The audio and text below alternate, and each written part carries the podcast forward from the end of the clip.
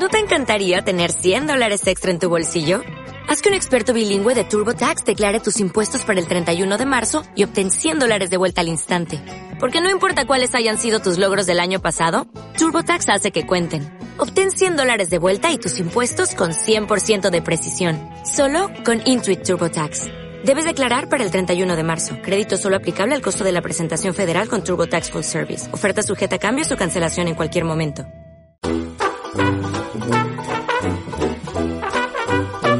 Juan José Arreola. El guardagujas.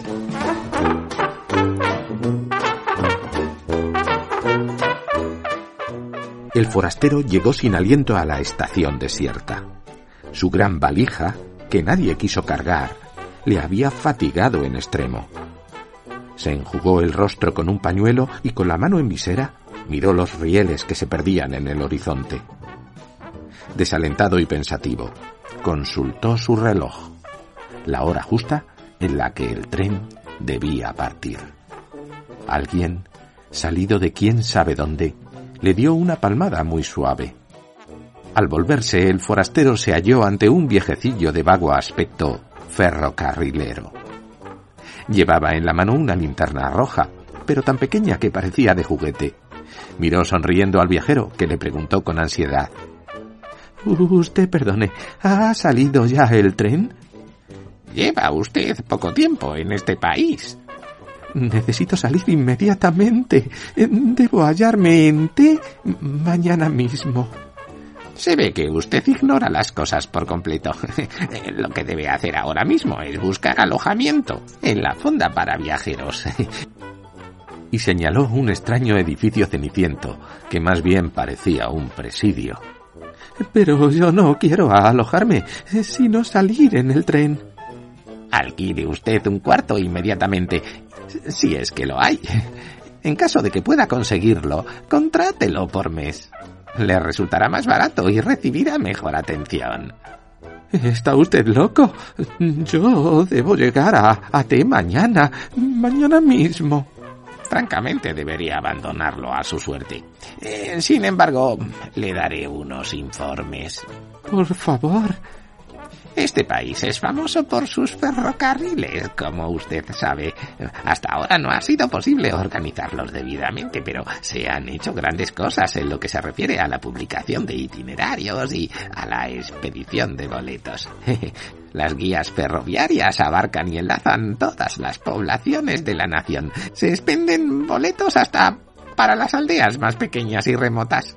Falta solamente que los convoyes eh, cumplan las indicaciones contenidas en las guías, claro, y, que pasen efectivamente por las estaciones. los habitantes del país así lo esperan. Mientras tanto, aceptan las irregularidades del servicio y su patriotismo les impide cualquier manifestación de desagrado. Pero hay un tren que pasa por esta ciudad.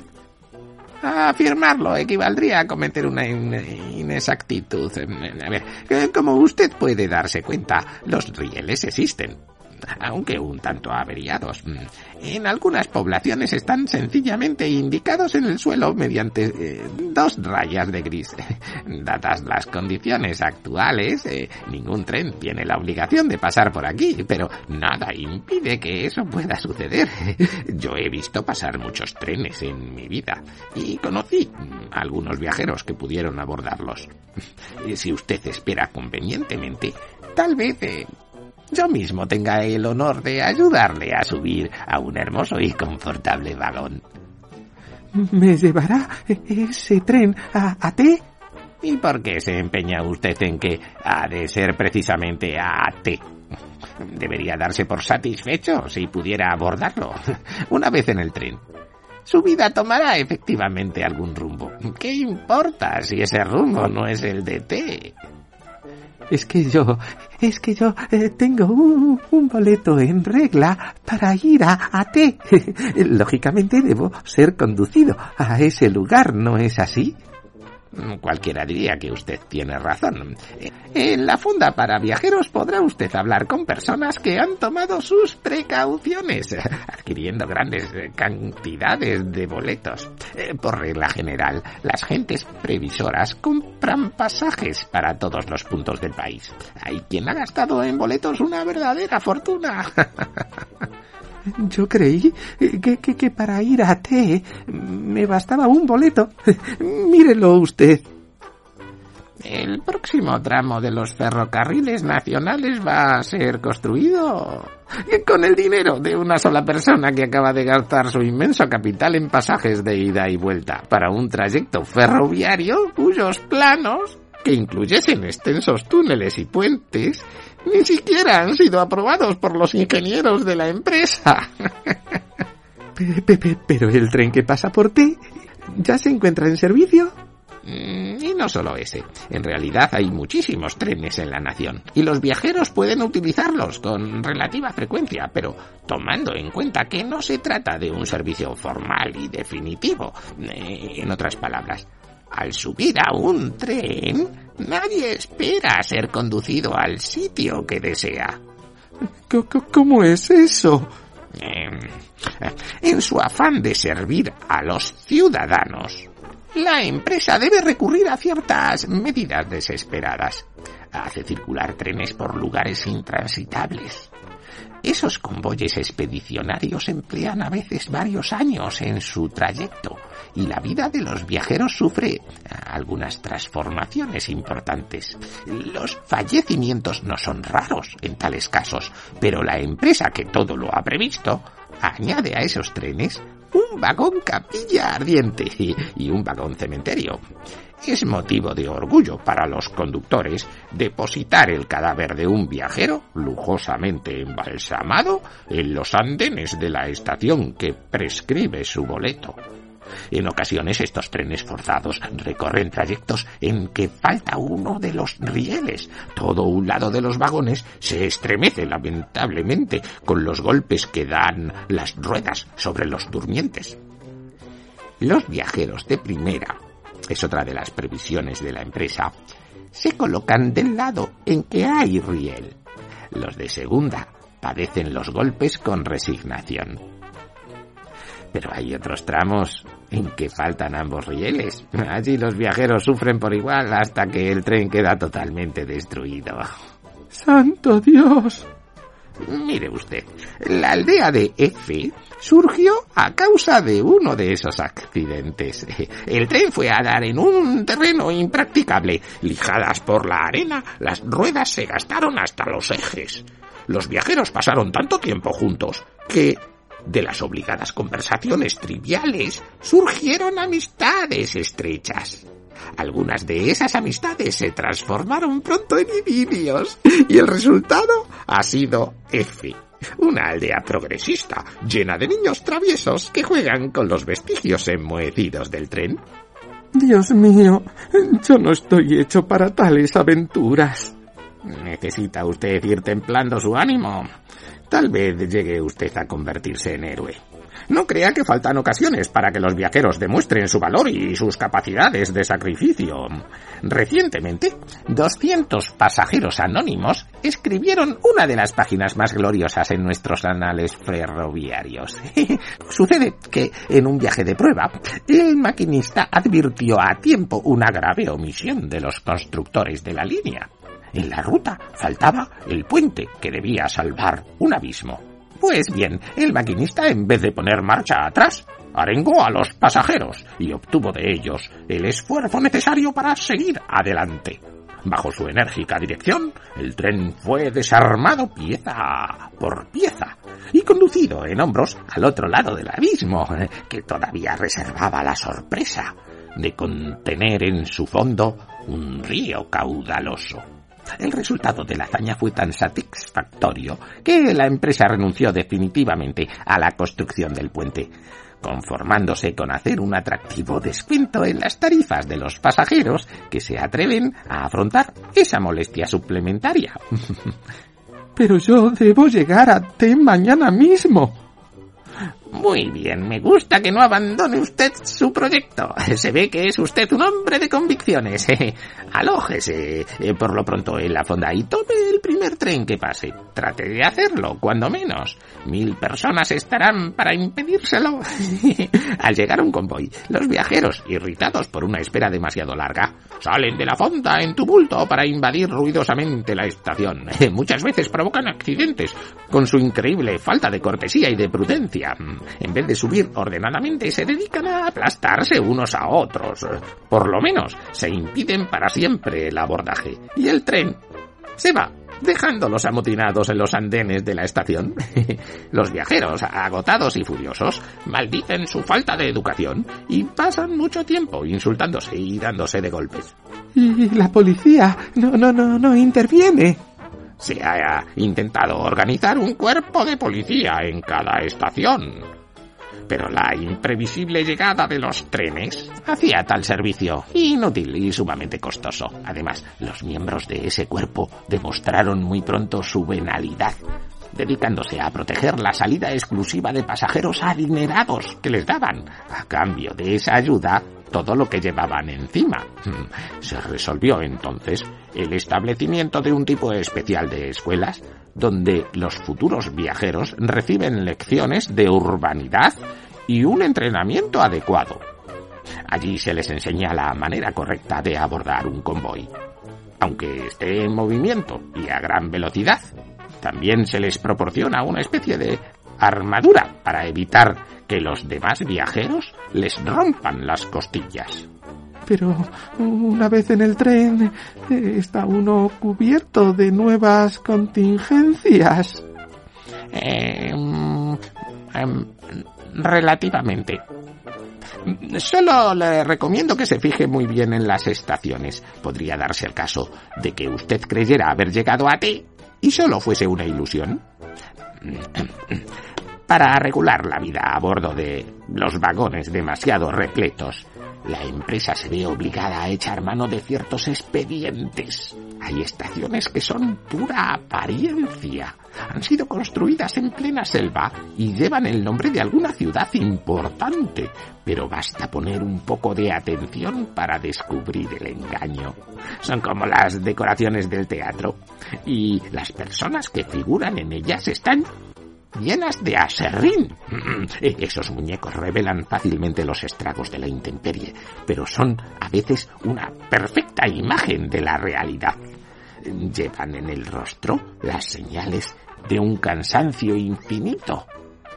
Por, fortuna, no se halla muy lejos de aquí. Pero carecemos por el momento de trenes directos. Eh, sin embargo, no debe excluirse la posibilidad de que usted llegue mañana mismo, tal como desea.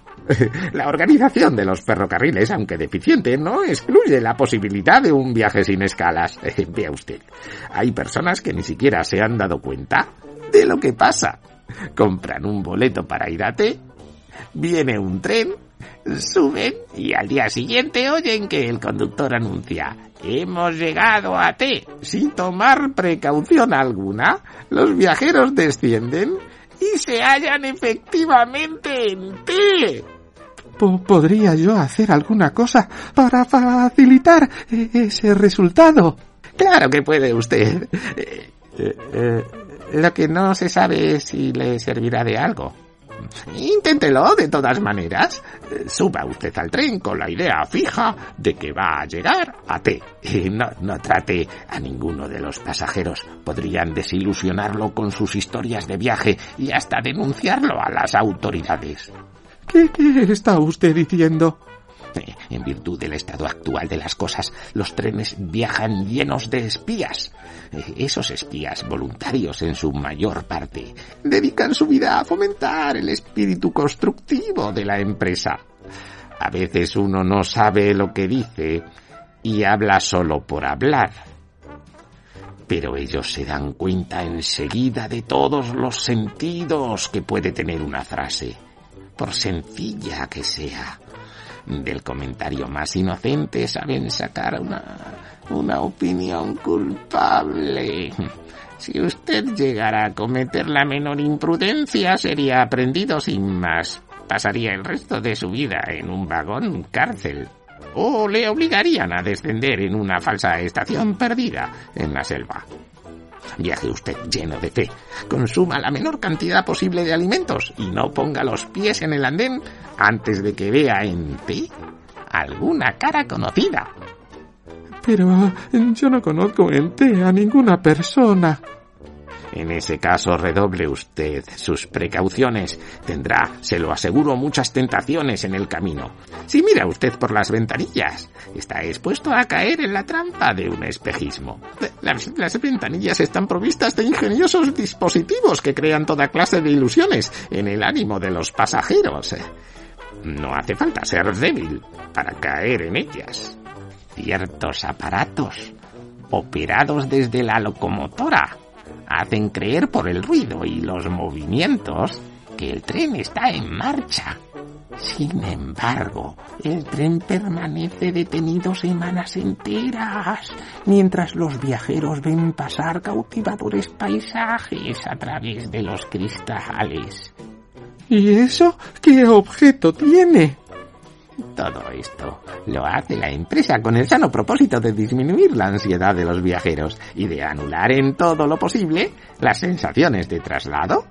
Se aspira a que un día se entreguen plenamente al azar en manos de una empresa omnipotente y que ya no les importe saber a dónde van ni de dónde vienen. ¿Y usted ha viajado mucho en los trenes? Yo, señor, solo soy el guardaagujas. A decir verdad, soy un guardagujas jubilado y solo aparezco aquí de vez en cuando para recordar los buenos tiempos. No he viajado nunca, ni tengo ganas de hacerlo. Pero los viajeros me cuentan historias. Sé que los trenes han creado muchas poblaciones, además de la aldea de F, cuyo origen he referido. Ocurre a veces que los tripulantes de un tren reciben órdenes misteriosas. Invitan a los pasajeros a que desciendan de los vagones, generalmente con el pretexto de que admiren las bellezas de un determinado lugar se les habla de grutas, de cataratas o de ruinas célebres. Quince minutos para que admiren ustedes la gruta tal o cual, dice amablemente el conductor. Una vez que los viajeros se hallan a cierta distancia, el tren escapa a todo vapor. ¿Y los viajeros? Vagan desconcertados de un sitio a otro durante algún tiempo, pero acaban por congregarse y se establecen en colonia.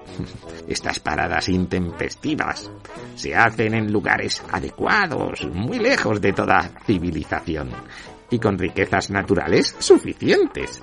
Allí se abandonan lotes selectos de gente joven y sobre todo con mujeres abundantes. ¿No le gustaría a usted pasar sus últimos días en un pintoresco lugar desconocido en compañía de una muchachita? El viejecillo, sonriente, hizo un guiño y se quedó mirando al viajero, lleno de bondad y de picardía. En ese momento se oyó un silbido lejano. El guardacujas dio un brinco y se puso a hacer señales ridículas y desordenadas con su linterna. Eh, eh, ¿Es el tren? preguntó el forastero. El anciano echó a correr por la vía desaforadamente. Cuando estuvo a cierta distancia, se volvió para gritar.